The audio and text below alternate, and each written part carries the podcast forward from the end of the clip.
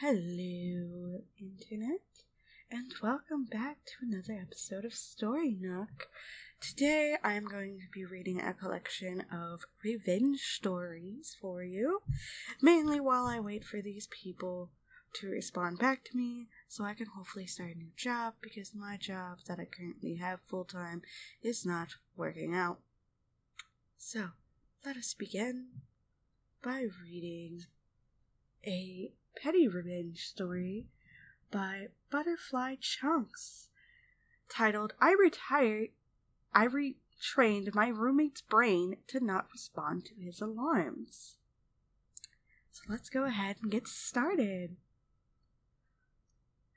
I was in college, senior. My roommate was a sophomore, but it was his first time living in a dorm.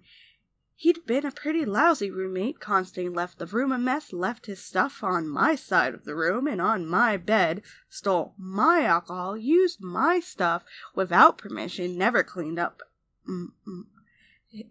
my dishes after he used them, and a bunch of other stuff. I confronted him about all of these issues on several occasions, but got the RA and got the RA involved with alcohol stealing issue because at the time he was under 21.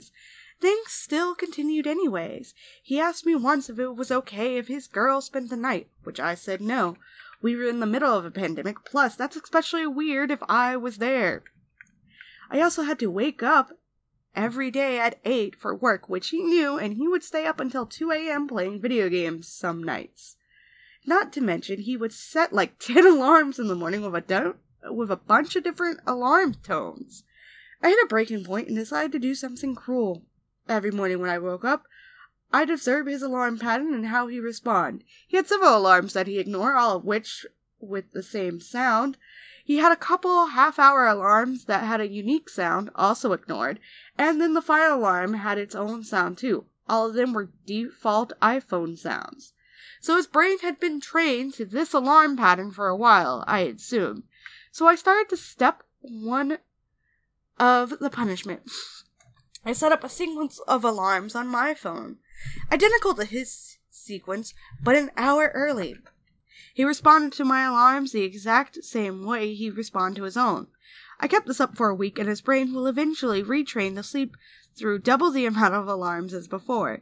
Then phase two kicked in, and random inconsistencies in random inconsistencies in my alarm pattern. Some days I'd play all the alarms, while other days I'd only play one that his brain was trained to ignore. That way his brain accepts to sleep through like 20 alarms and only ever hears 11. He slept through his alarm at least four times in two weeks. Eventually, he finally changed his alarm pattern so he only had one alarm and he no longer had the energy to stay up until 2 a.m. TLDR, I psychologically tortured my roommate by throwing off his brain responses to his alarm clock because he was stealing my booze and was a crappy roommate. Which I think is a hilarious way to handle a crappy roommate to basically train their brain to ignore the thing. And that to me is awesome. Forgive me, I am stuffed up and I hate being stuffed up.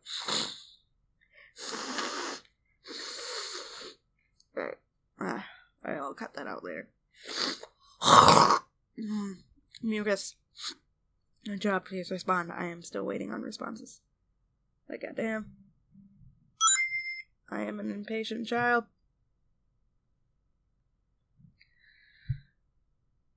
On to our next story. Posted by Horse Around 8. Made sure you left your things in the train. And this story is also another petty revenge story. I guess I technically didn't do anything, but that is part of the revenge. This 24, 28 year old jerk was sitting in the city train I walked on. As I walked in, I was standing during the ride. He was sitting as he's right in front of me. I paid no attention to him at all while I was on my phone, and then randomly I smelled something fruity and realized there was smoke around me. I looked at the jerk, and turns out he was vaping in the train, which you're not supposed to do. I stood back a few feet away, disgusted as I don't have to so I don't have to smell again. and some people around me noticed. Thought it was the most inconsiderate thing. Not only that, the dude looked like he was either drunk or on some drugs. I couldn't tell, but he took out his wallet to look for something, but kept dropping random cards and small pieces of paper and picked it back up to put in his wallet. It repeated for nearly a half an hour.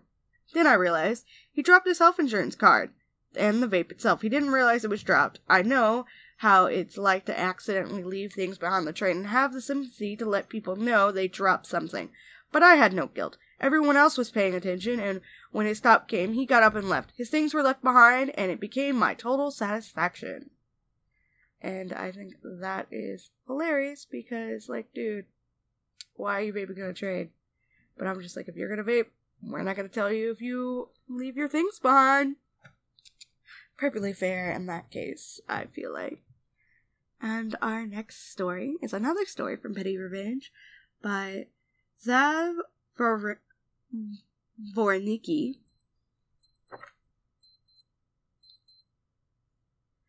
Called Act Up in Class and Get Gassed Out. Still no response from this people.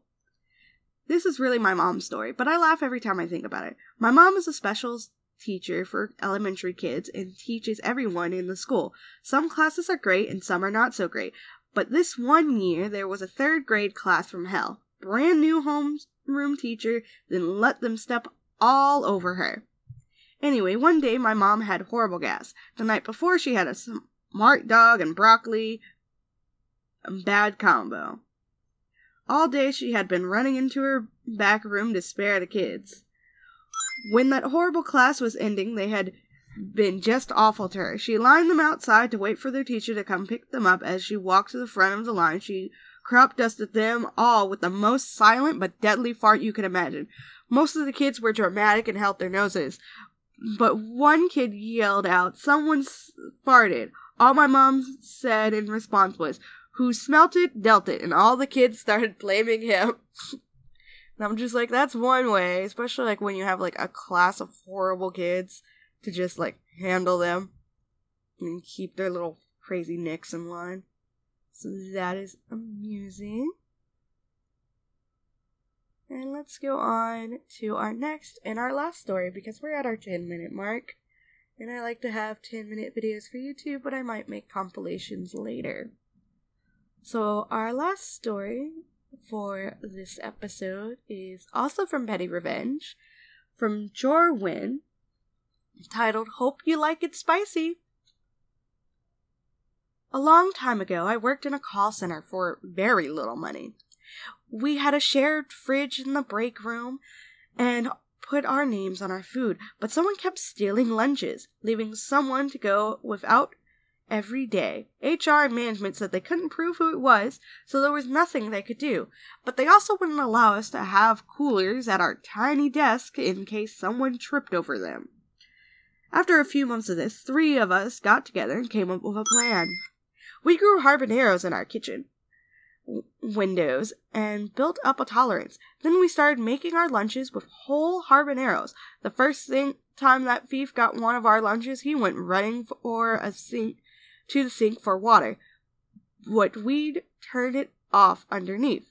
So we went running for a drinking fountain, but we were all three there drinking because the sink was somehow not working. But we did not let him cut in line while laughing our butts off. HR, not knowing we were the ones who did anything to the sink, still tried to write us up, but in the end, they couldn't really get us in trouble for making our lunches spicy as fuck, especially since we've been eating them all along. He did get written up for stealing a lunch, too, because there was definitely evidence. He left my lunchbox on the table when he ran off. He quit pretty soon after, because absolutely none of the employees would talk to him after that. I totally understand being hungry and not being able to afford food, but we were all in the same situation. We have shared what little we had if he had just asked. It took me years to get my tolerance for spicy food back down to normal, and I admit I didn't actually enjoy those lunches, but it was totally worth it to see the look on his face that day. And I'm just like, that is brilliant. Because, like, what else are you supposed to do with a food thief when the company's not doing anything about them stealing food? You make your food very, very spicy. text message from my future mother in law.